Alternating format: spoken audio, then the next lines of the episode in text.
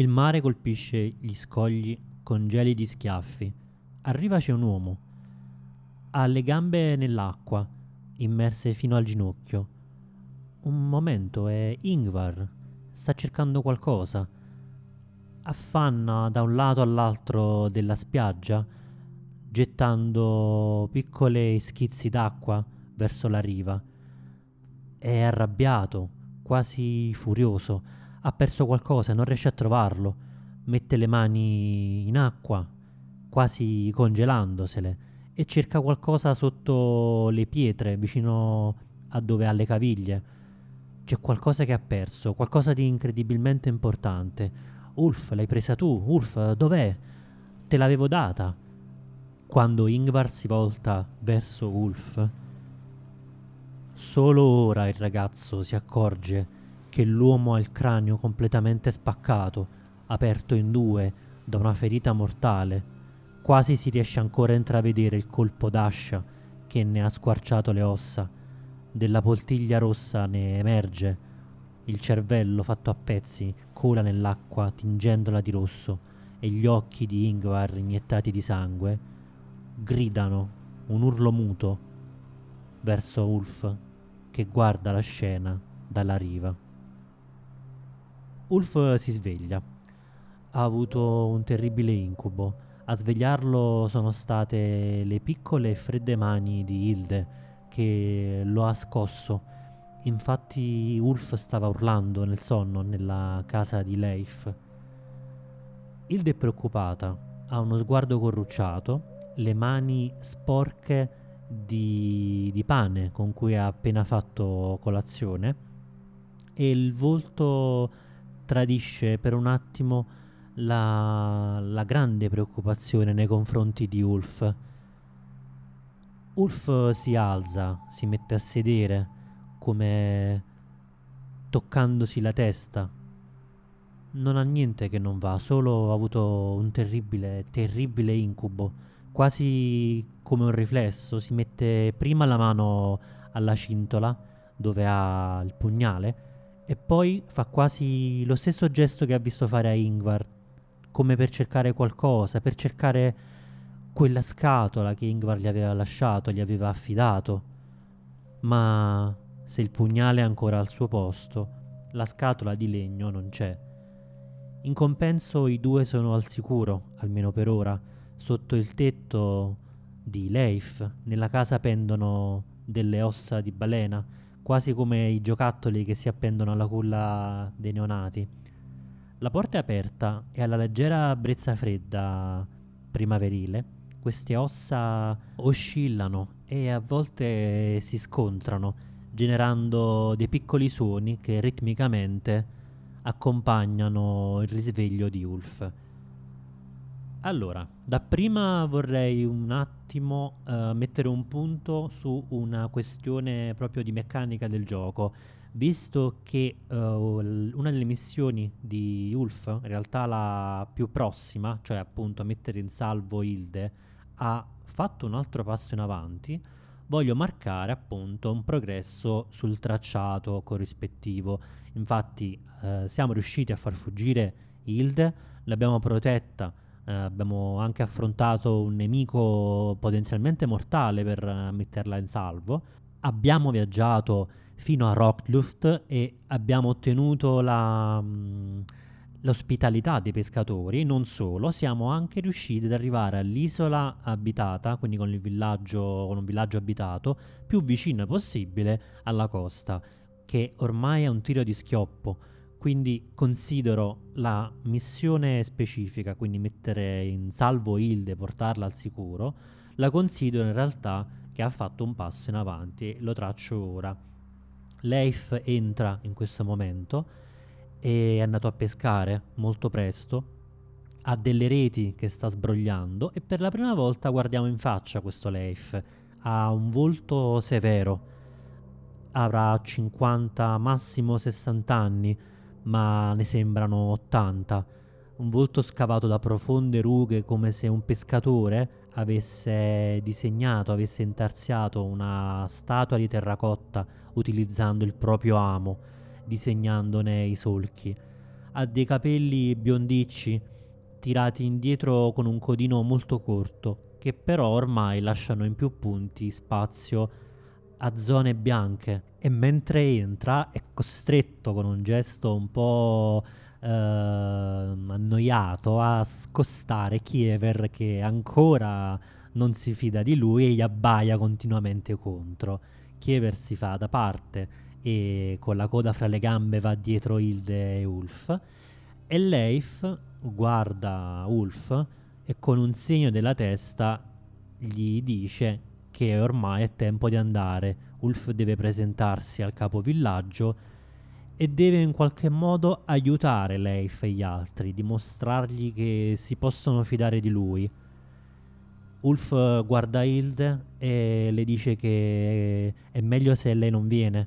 Per ora andrà lui per vedere, per, uh, insomma, per uh, dare una prima occhiata. E la saggia Hilde lo guarda ancora con gli occhi che le brillano e che le brillano di preoccupazione in realtà e fa riferimento al fatto che Ulf non ha nulla da temere perché è convinta che Ingvar ovunque egli sia ora, è sicura che lo protegge.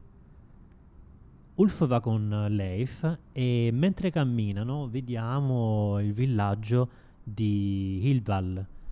È un villaggio molto popolato, abbiamo visto, e generiamo una caratteristica per i suoi abitanti, giusto per vedere come appaiono agli occhi di Ulf mentre compie il cammino verso la casa del capovillaggio. Allora, genero quindi un descrittore con l'oracolo, perfetto, e infatti sono sospettose, suspicious. Beh, lo guardano di sottecchi, non riescono, non riescono a capire cosa ci faccia un ragazzino della sua età, soprattutto un forestiero che non solo appunto è un ragazzino, ma è arrivato lì anche, l'hanno capito ormai in coincidenza con gli attacchi di razziatori, quindi un, un rifugiato immagino gli abitanti di Vilval eh, intenti nelle varie attività della pesca. Non soltanto il pesce, il pescato e le balene sono un'attività principale, ma anche tutto quello che ne è collegato, quindi tessere reti, eh, essiccare pesci, cucinarli, pulirli. C'è chi ne estrae le lische o le ossa e ne fa dei monili, qualcuno anche fa dei tatuaggi blu utilizzando il grasso di balena, qualcun altro fa delle candele rituali come quelle che Ulf ha visto la sera in cui è arrivato. Giunto davanti alla casa grande, insomma la grande sala del capovillaggio, Leif si ferma, lui non continuerà. Ulf dovrà cavarsela da solo, dovrà presentarsi al capovillaggio e Leif uh, spera che il ragazzino si dia da fare per dimostrare di avere a cuore la loro causa. Con una mano sul pugnale, Ulf giura a Leif che si guadagnerà il rispetto dell'uomo e il fatto che gli ha salvato la vita. In questo momento giura di aiutarli, quindi vorrei effettuare una mossa di giuramento, quindi fare un voto. Prendo la, la mossa e tiro tiro e ottengo uno strong hit. Quindi eh, leggiamo il risultato. Sei, ti, insomma, è chiaro, assolutamente chiaro cosa dovrai fare adesso. E prendi più 2 il momentum. Quindi momentum andiamo a 10. Questa è una cosa molto buona perché ci aiuterà tantissimo a, ad avere successi dove, dove è necessario e segno sulla mia scheda questo voto che Ulf ha appena fatto. Direi di scrivere aiutare Sven il coraggioso a deporre Agnar l'astuto. La considererei una sfida troublesome, non dangerous, perché non credo durerà molto, non credo durerà, durerà troppo, comunque non voglio dedicargli troppo spazio. E sotto lo sguardo vigile di Leif, Ulf si inoltra sotto due grandi ossa di balena che delimitano l'ingresso della sala. All'interno di, della sala eh, l'ambiente è abbastanza spazioso, anche se niente di eccezionale. Eh, in un lato ci sono, diciamo, proprio davanti all'ingresso, immagino delle panche, 4-5 panche, lungo le quali stanno mangiando, stanno facendo, stanno pranzando, facendo colazione, una serie di figuri, io direi piuttosto malmessi. Credo che il capovillaggio ospiti e saltuariamente offra da mangiare a orfani, poveri, vedove, feriti, insomma coloro che sono in qualche modo sotto la sua protezione. E quindi c'è questo banchetto forsennato e questa, e questa serie di ossa, eh, piatti che cadono vuoti per terra. E effettivamente ci sono anche dei ragazzini, dei ragazzini dell'età di Ulf, se non più piccoli, che stanno giocando con uh, delle mazze, delle conchiglie e, e dei denti, denti, di squalo. E dei denti di squalo, sì. In fondo Ulf vede effettivamente il capovillaggio è seduto su un piccolo, su un modesto scranno e al suo fianco c'è qualcuno, una figura mantata appoggiata a un bastone e io credo che sia una sorta di sciamano, sacerdote di corte, fra virgolette. Voglio subito vedere chi è, come si chiama. Uh, allora, sull'elenco dei nomi norvegesi sto un po' vedendo, mi piace molto Odmund quindi Otmund sarà lo sciamano. Genero anche due um, descrittori e uno scopo. Allora, come descrittori ne ho ottenuto 49, charming, quindi affascinante nel senso, però potrei intenderlo anche come affabulatore, insomma qualcuno che ha carisma. E l'altro, l'altro mm, descrittore è manipolatore perfetto, quindi già si prefigura una, un personaggio interessante. Il suo scopo è ottenere la conoscenza.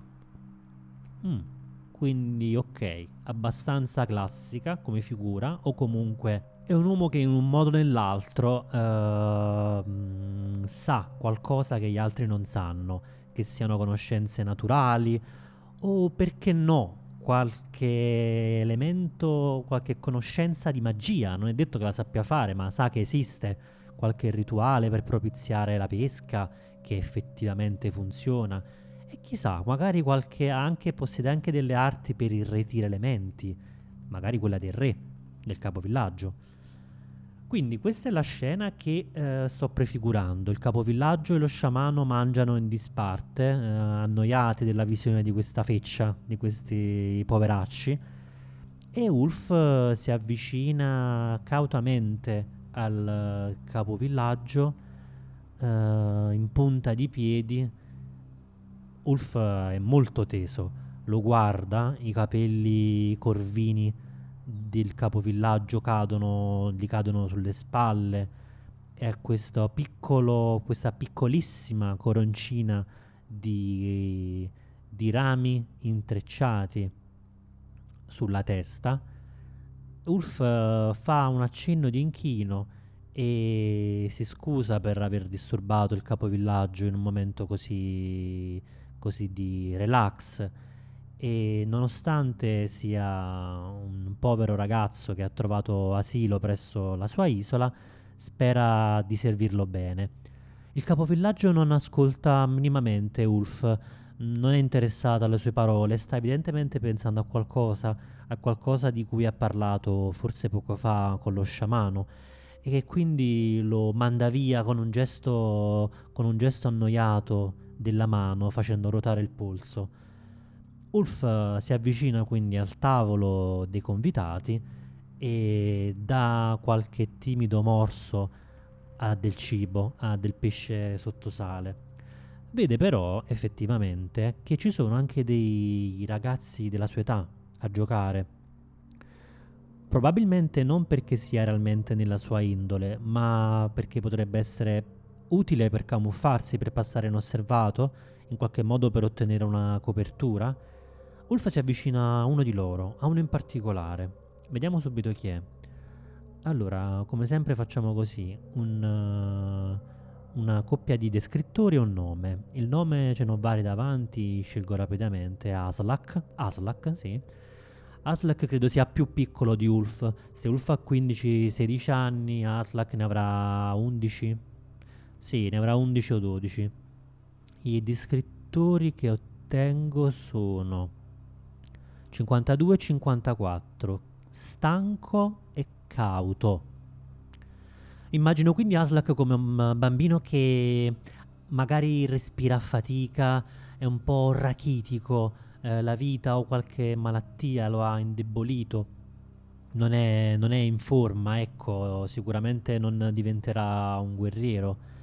Ed è molto cauto, quindi quando Ulf si avvicina, Aslak, questo bimbetto dai capelli rossi e mossi, lo guarda con sospetto. Poi però Ulf eh, cerca di fare amicizia e i due, insieme al gruppo di ragazzini, gioca insieme con queste ossa, con questi denti di squalo con cui stanno intagliando degli scudi di legno, oppure con uh, questi bastoncini con cui si stanno, cui si stanno insomma rimpallando, si stanno lanciando delle conchiglie vuote. E dopo un po' effettivamente Ulf uh, si è un po' inserito in questo gruppetto di ragazzini. Uh, forse uh, Aslak lo guarda con meno diffidenza e magari gli regala anche qualcosa, gli regala un dente, un dente di squalo con cui stavano giocando. Finiti insomma i giochi eh, e soprattutto dopo che hanno finito di mangiare, io direi che i ragazzi e le ragazze insomma, assieme ai convitati, escono dalla sala grande e si dirigono verso l'uscita. Superata l'arco disegnato dalle, dalle, ossa di balena, però, io direi che Ulf ha un'idea, deve fare qualcosa, non ha per nulla sfruttato la sua occasione, eh, si è quindi mimetizzato. Il capovillaggio non sospetta di nulla. Quando magari Ulf si, si volta, vede che eh, con questa plebaia fuori dai piedi, lo sciamano e il capovillaggio hanno ripreso a parlare, stanno parlando di qualcosa, però ora come ora è troppo lontano per poter capire cosa. Uh, mentre tutti stanno uscendo, ormai sono usciti, quindi si vede già il mare e il vento dell'oceano gli cinge il volto. Uh, Ulf dice a, ad Aslak che ha dimenticato qualcosa ha dimenticato qualcosa nella, nella sala, magari proprio il dente che Aslak gli ha regalato. Gli dice se vuole venire con lui, però credo che Aslak, essendo cauto, non lo farebbe e quindi aspetta Ulf uh, fuori. Ulf scivola all'interno della sala grande e sfruttando le zone d'ombra, sfruttando le pareti di legno che, dietro cui può farsi schermo, cercherebbe di ascoltare la conversazione fra il capovillaggio e lo sciamano. Questa sicuramente è un'azione che dal gioco viene catalogata come un face danger, un'azione pericolosa e atta a evitare una minaccia. Quindi tirerò face danger, ma visto che l'approccio che ho descritto che Ulf adotterà è chiaramente furtivo, quindi per non farsi vedere eh, sfruttando la sua agilità e il buio della sala, che in realtà è illuminata soltanto da poche candele fatte con grasso di balena e per il resto ha molti angoli bui, tirerò più Shadow, ottenendo uno strong hit, quindi un successo fantastico. Eh, potrei prendere più no momentum, ma è impossibile, ho già 10. Quindi Wolf eh, scivola dietro una, una parete di legno completamente al buio e ascolta la conversazione che il capovillaggio sta avendo con lo sciamano. Di che staranno parlando? Allora, abbiamo detto che il capovillaggio sta cercando qualcuno. Per conto dei razziatori sta cercando Ingvar. Ma questo Ulf non lo sa. Sa che stanno cercando un uomo.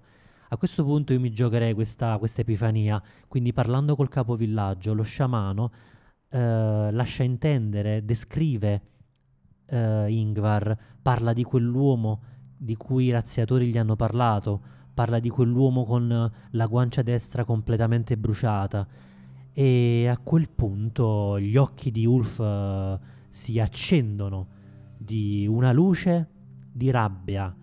Capisce che è Ingvar l'uomo che loro stanno cercando. Perché lo cercano? Perché della gente che Ingvar non ha mai conosciuto e che lui non ha mai visto a Svarstein, a Blackrock? Perché questi stranieri non solo lo conoscono, ma lo cercano, gli danno la caccia, addirittura per conto di razziatori che vengono dalla costa? Tutto questo non ha senso. Ulf sa soltanto, per un attimo gli rimbombano nella mente le parole proferite da Hilde.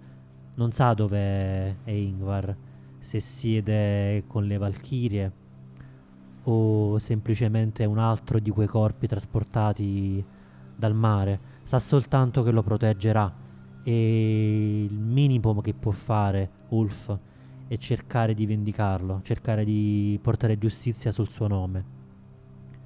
Quindi io direi a questo punto, so che è molto rischioso, però mi piace perché lo sciamano e il capovillaggio stanno parlando del fatto che quest'uomo non si trova da nessuna parte e se i razziatori non avranno delle informazioni a breve da parte di Agnar, del capovillaggio, la fiducia che essi ripongono in lui forse potrebbe anche scemare. Quindi Ulf, prendendo il coraggio a due mani, uh, direi che sì, esce dal suo nascondiglio e si palesa agli occhi del capovillaggio e dello sciamano. I due si voltano, insospettiti, e lo guardano come se avesse fatto qualcosa di grave, perché effettivamente Ulf l'ha fatta, cioè stava ascoltando, si è introdotto nella dimora del capovillaggio senza permesso, e mentre il capovillaggio si alza di scatto estraendo la spada, Ulf gela entrambi, dicendo poche parole ma che colpiscono il segno.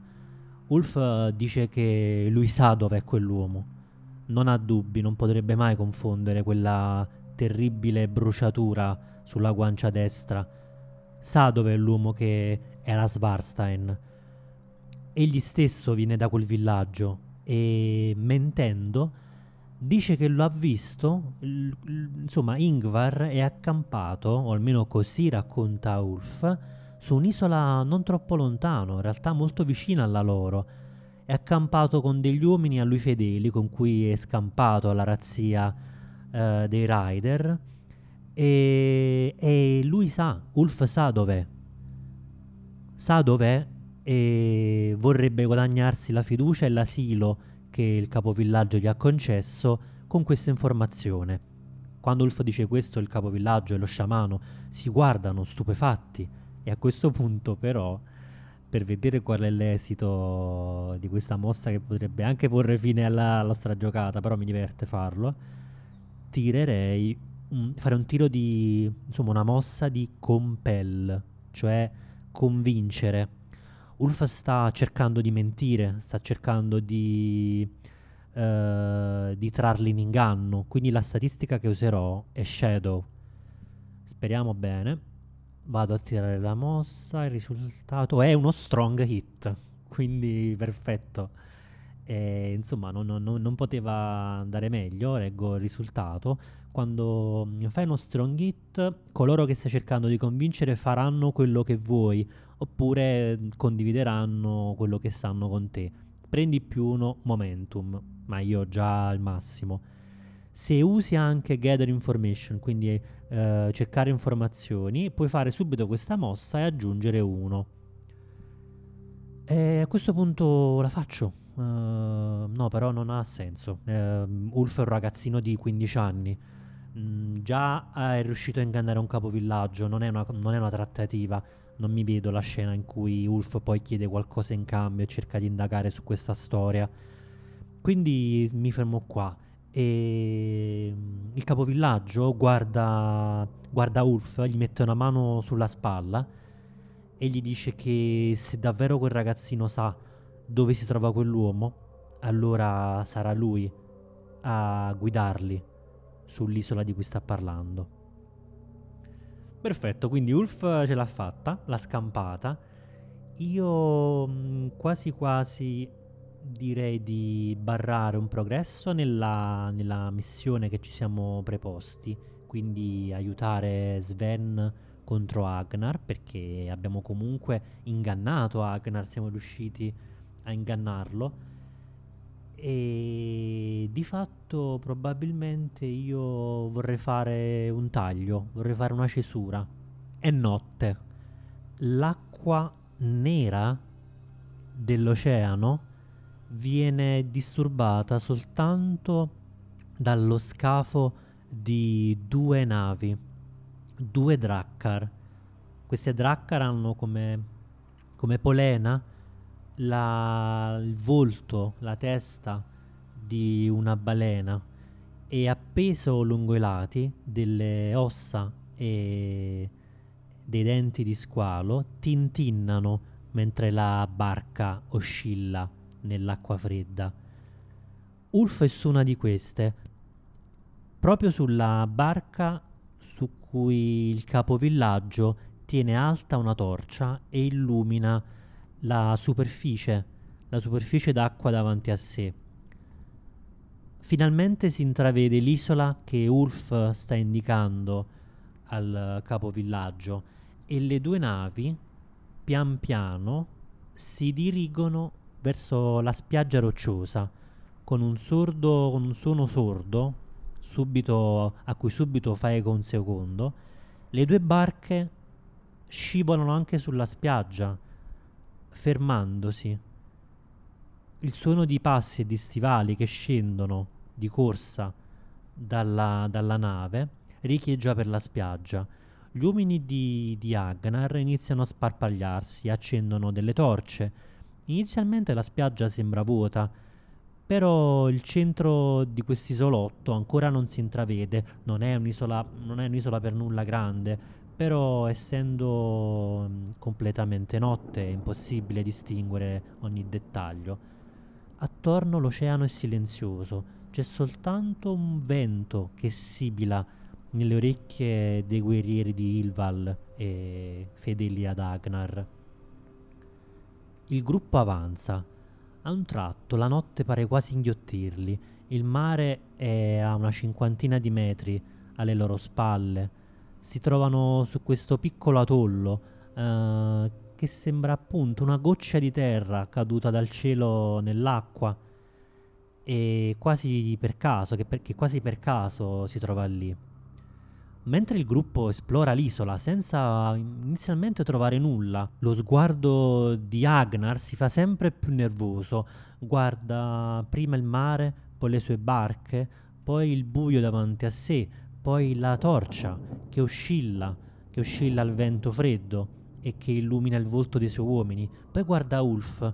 Per un attimo il suo volto, il volto di Agnar, si increspa, come se avesse intuito qualcosa. Ma è troppo tardi.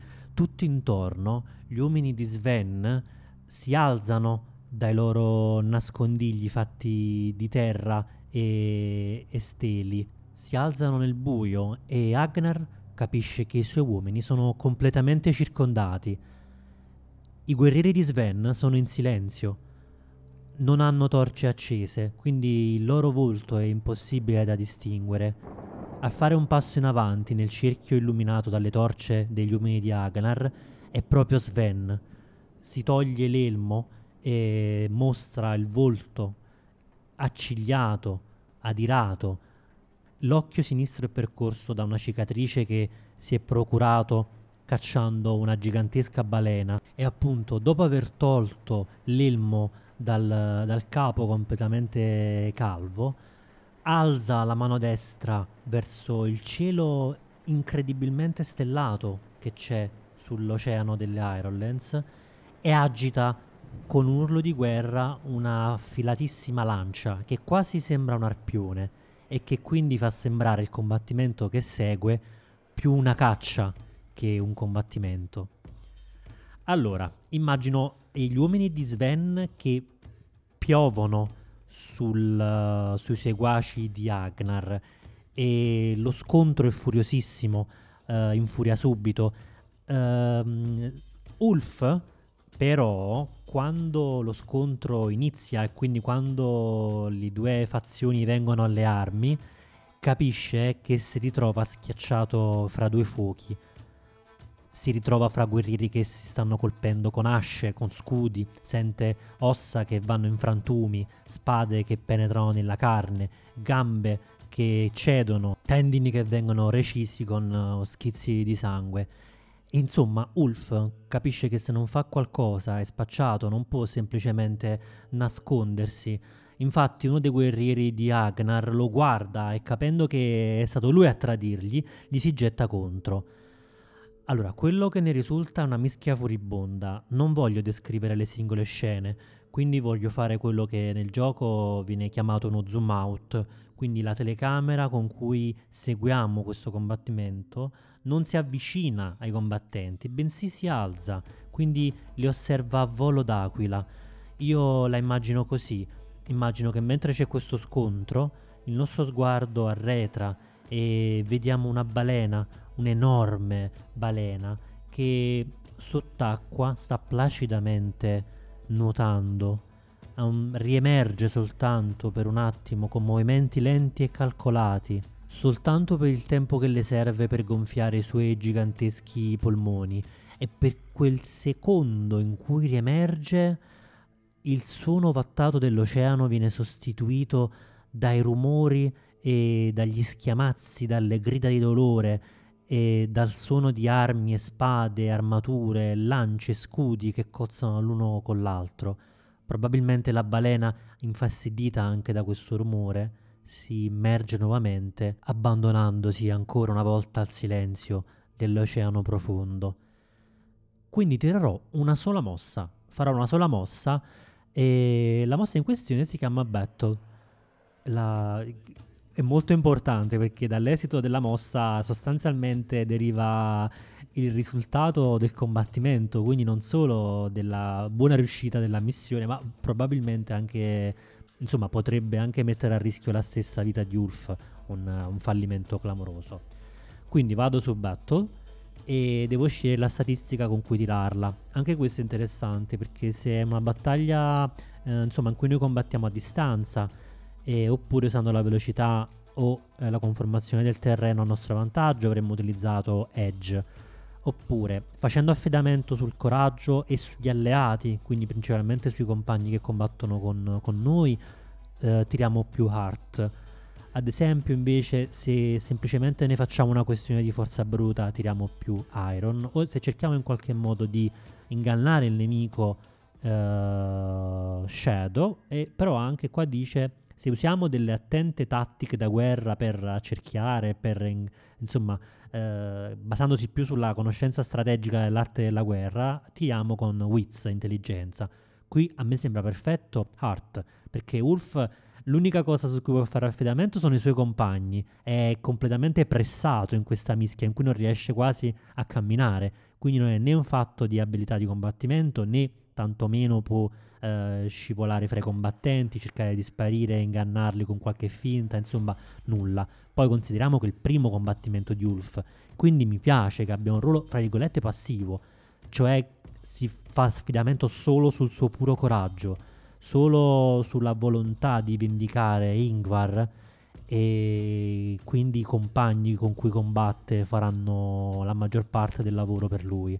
Quindi vado a tirare più heart vi confesso non senza una certa apprensione, e ottengo un weak hit. Ok, quindi non ho ottenuto un miss, che era il mio incubo peggiore, ho ottenuto un weak hit. Ho ottenuto un weak hit, quindi mi dice ottieni il tuo obiettivo, ma non... Uh, insomma, ma con qualche costo.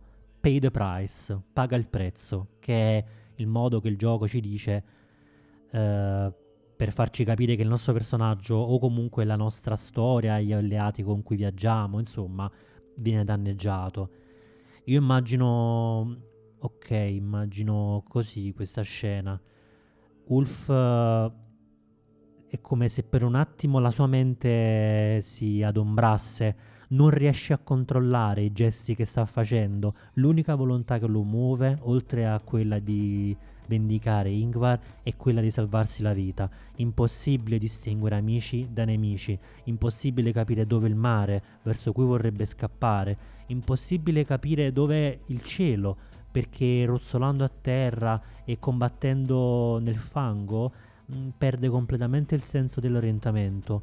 Quando tutto è finito, Ulf capisce una cosa, di essere ancora vivo. Giace carponi per terra davanti al corpo di un uomo che ha la gola completamente recisa e squartata.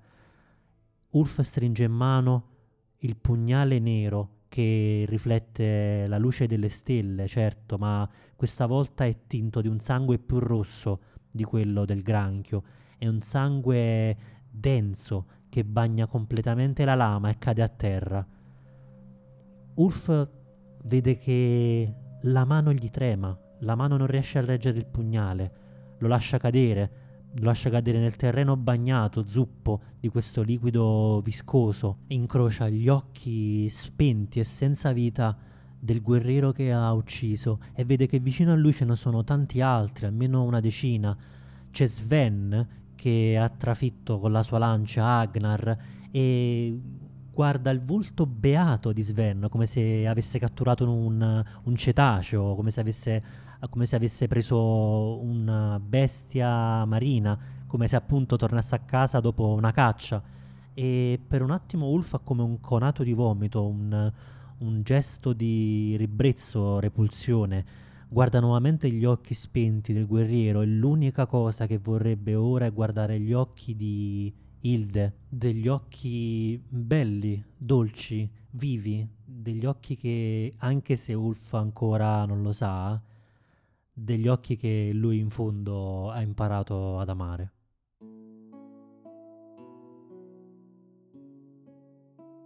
Dunque, allora tirerei un po' di somme.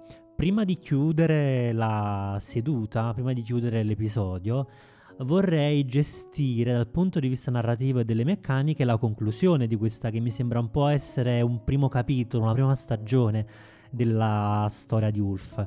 Andiamo sulla scheda e vediamo i voti che abbiamo fatto. Ora l'isola è al sicuro, direi che l'ultima scena su cui possiamo lasciarci eh, è quella delle navi di Sven che tornano a Vilval con un mesto Ulf che non smette di tenere gli occhi inchiodati al fondo della barca e non ha il coraggio di posarli verso la riva, che appunto queste barche, queste navi che arrivano eh, accompagnate da delle urla di gioia dei sostenitori di Sven.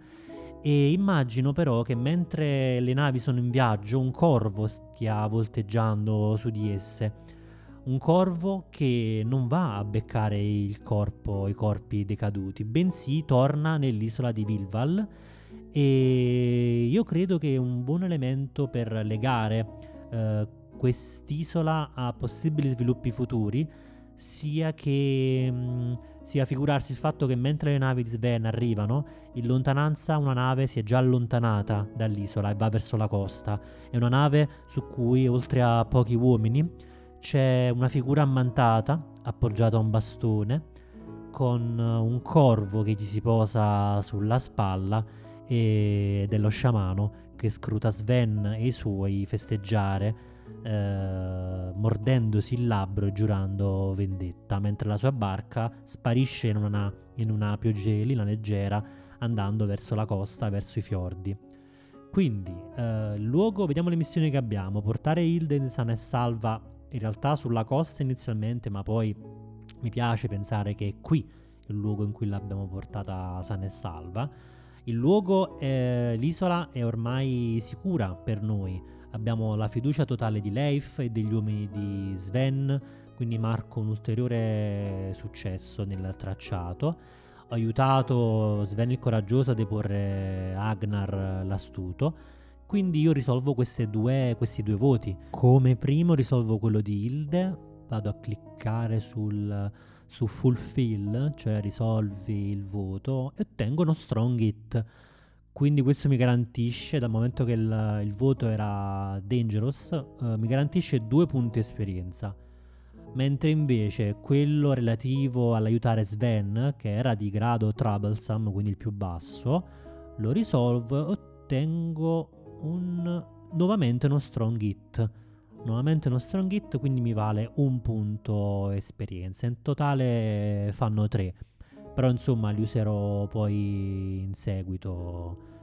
Non, non, lo farò certo ora perché potrò sia sviluppare ulteriormente i miei assets sia acquisirne di nuovi.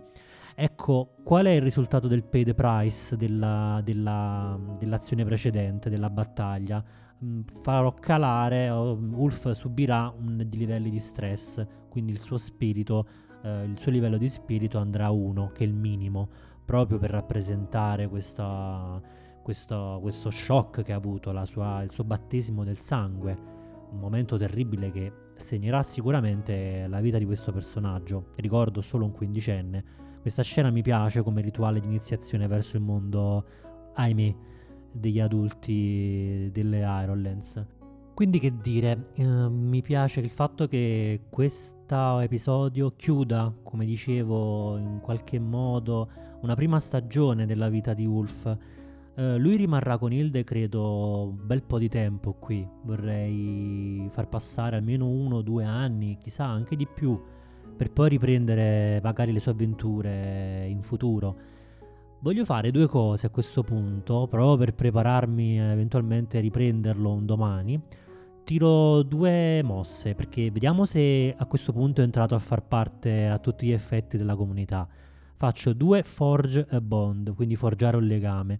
Uno con Sven e uno con la comunità dell'isola. Li tiro in rapida successione. Il primo con Sven e ottengo un miss, quindi fallimento totale. Mi sembra giusto perché Sven non ammetterebbe mai pubblicamente che, che Ulf lo ha aiutato e che anzi è stato la chiave di volta della sua, della sua strategia e soltanto grazie a Ulf è riuscito a prendere di sorpresa in maniera isolata Agnar. Quindi niente, non è un legame che Ulf può, può coltivare, mentre invece ottengo un wikit con la comunità, con la stessa comunità di Vilval.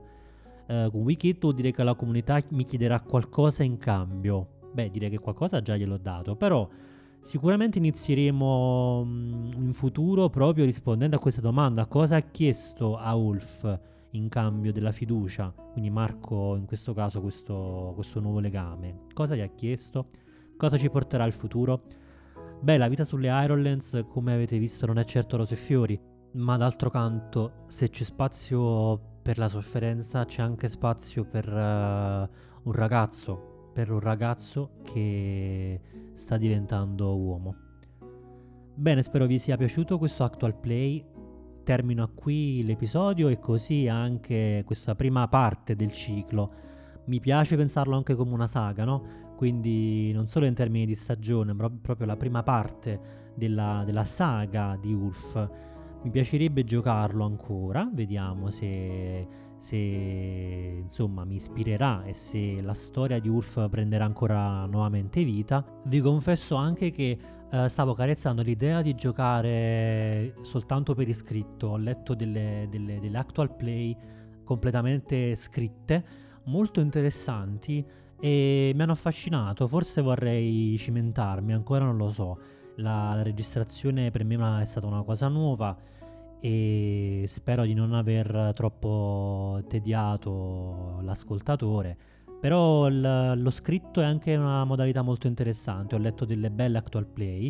Uh, vi lascio semplicemente dicendovi che se vi è piaciuto il gioco, a parte comprarlo perché è davvero davvero un bel gioco, poi c'è anche materiale d'espansione, è un gioco che da, del resto vive di vita propria, si può sia acquistare in maniera del tutto gratuita, sia chiaramente PDF, sia appunto pagarlo all'autore nella formula del pay what you want.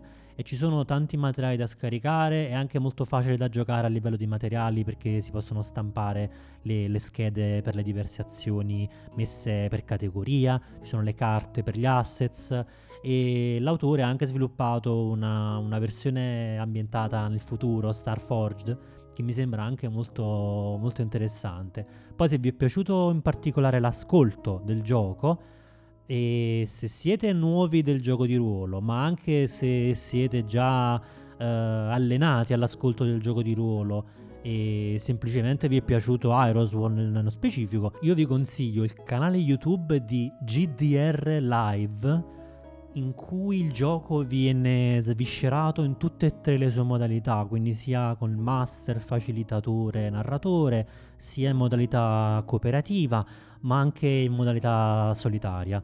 Eh, di fatto poi sono, sono, i video e gli audio che mi hanno ispirato, quindi vi consiglio di andare a sentire se vi ha incuriosito l'argomento del gioco. Quindi, che dire, auguro semplicemente a tutti i viandanti di queste aspre, fredde e inospitali terre delle Ironlands eh, degli ottimi tiri sulla, sulla tabella dell'oracolo.